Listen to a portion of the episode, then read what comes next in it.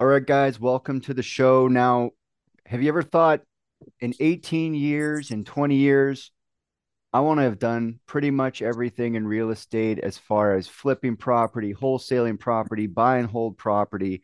I want to be involved. I want it to be my whole life. Well, I'm talking to the right guy tonight here. It's Nathan. Is it Haley? I want to make sure I'm Yes, saying it right. yes. So, welcome to the show, man. I was reading through your bio and we talked a little bit before. How how did you get started? What got you into real estate from day one? What was your first thing like?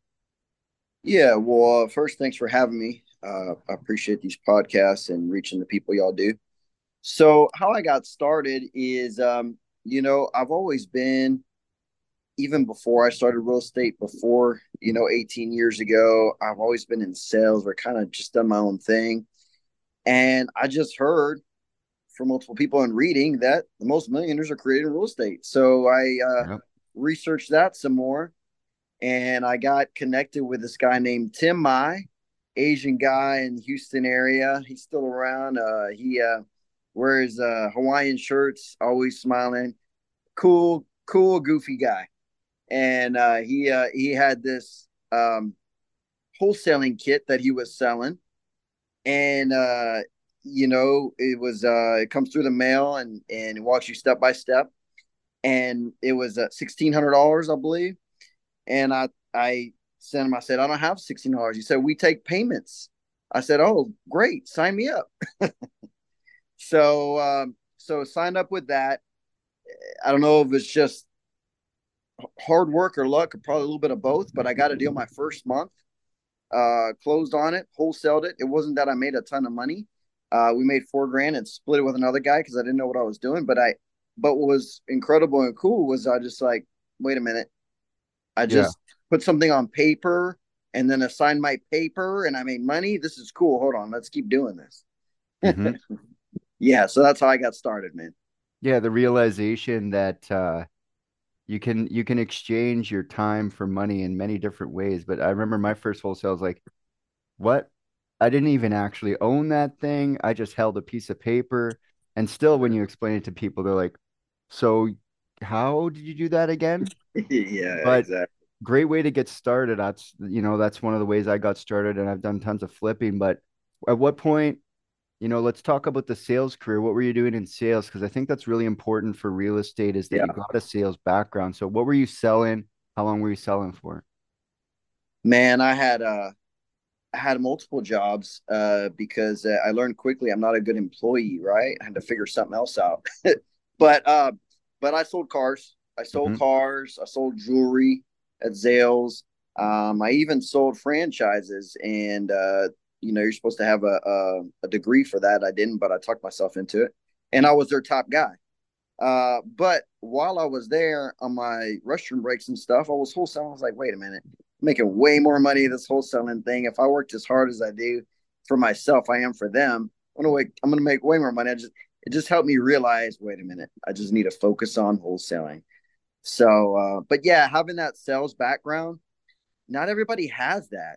You know, I uh, I work with a lot of. I'm I am a realtor also. I just I don't represent anybody, but I I am with Keller Williams, and I, I realize some of these realtors and even wholesalers don't have basic sales knowledge like ABC, always be closing, like all these things, right? That that um are really the basics. So that is true. You you definitely need that.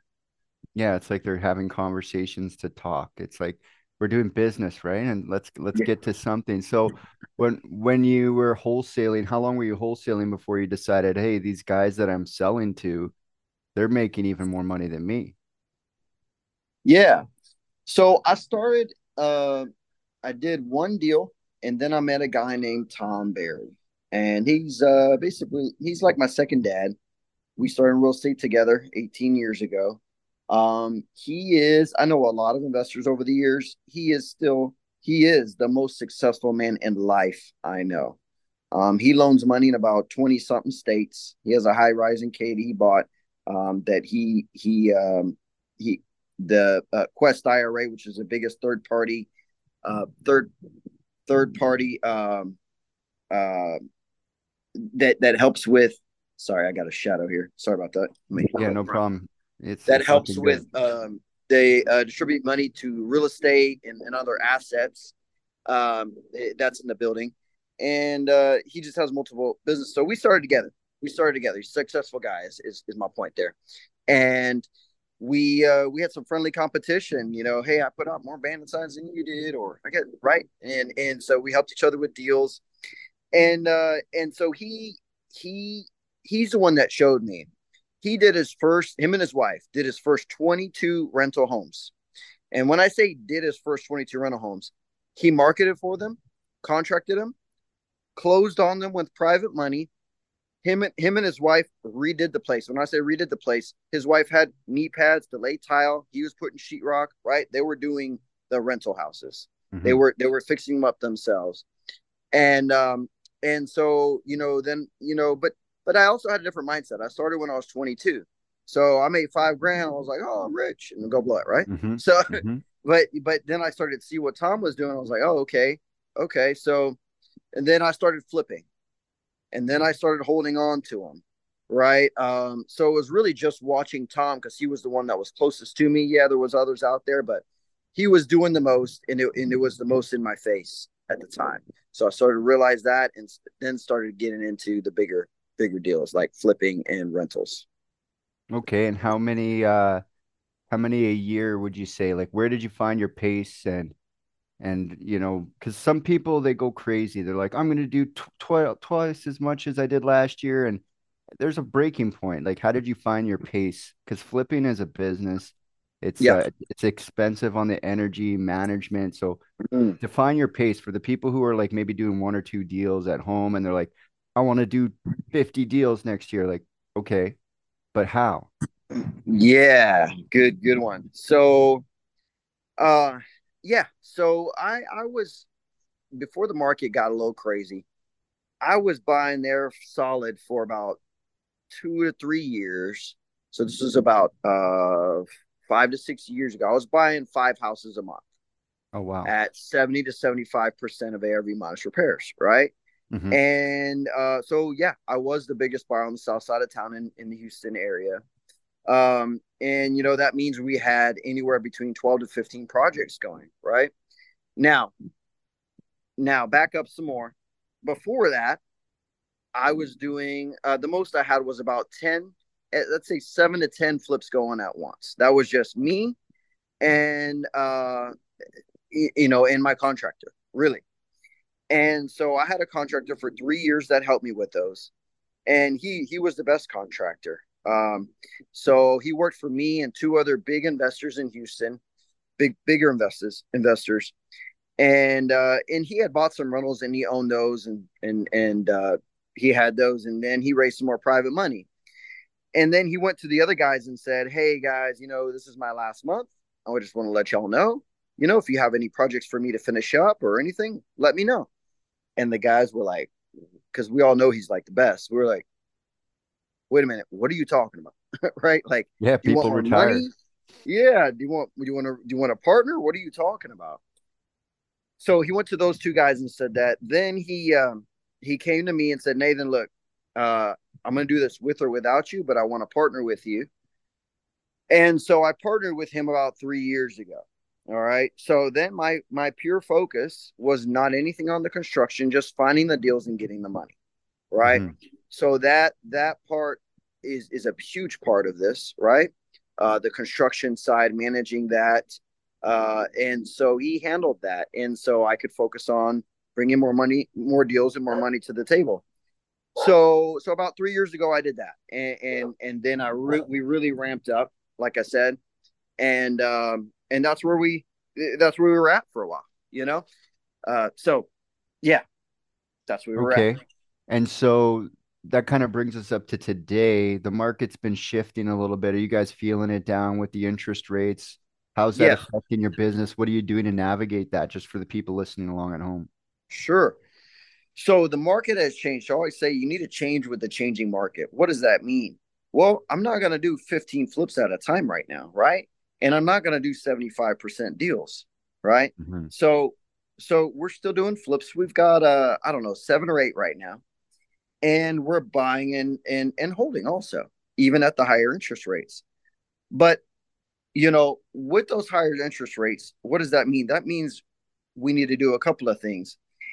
If we're buying, we're buying currently. I just I just text somebody that sent me a wholesale deal that I bought from before. I said, "Hey, that's mm-hmm. great, man, but I'm really a nice property in Galveston in beach area."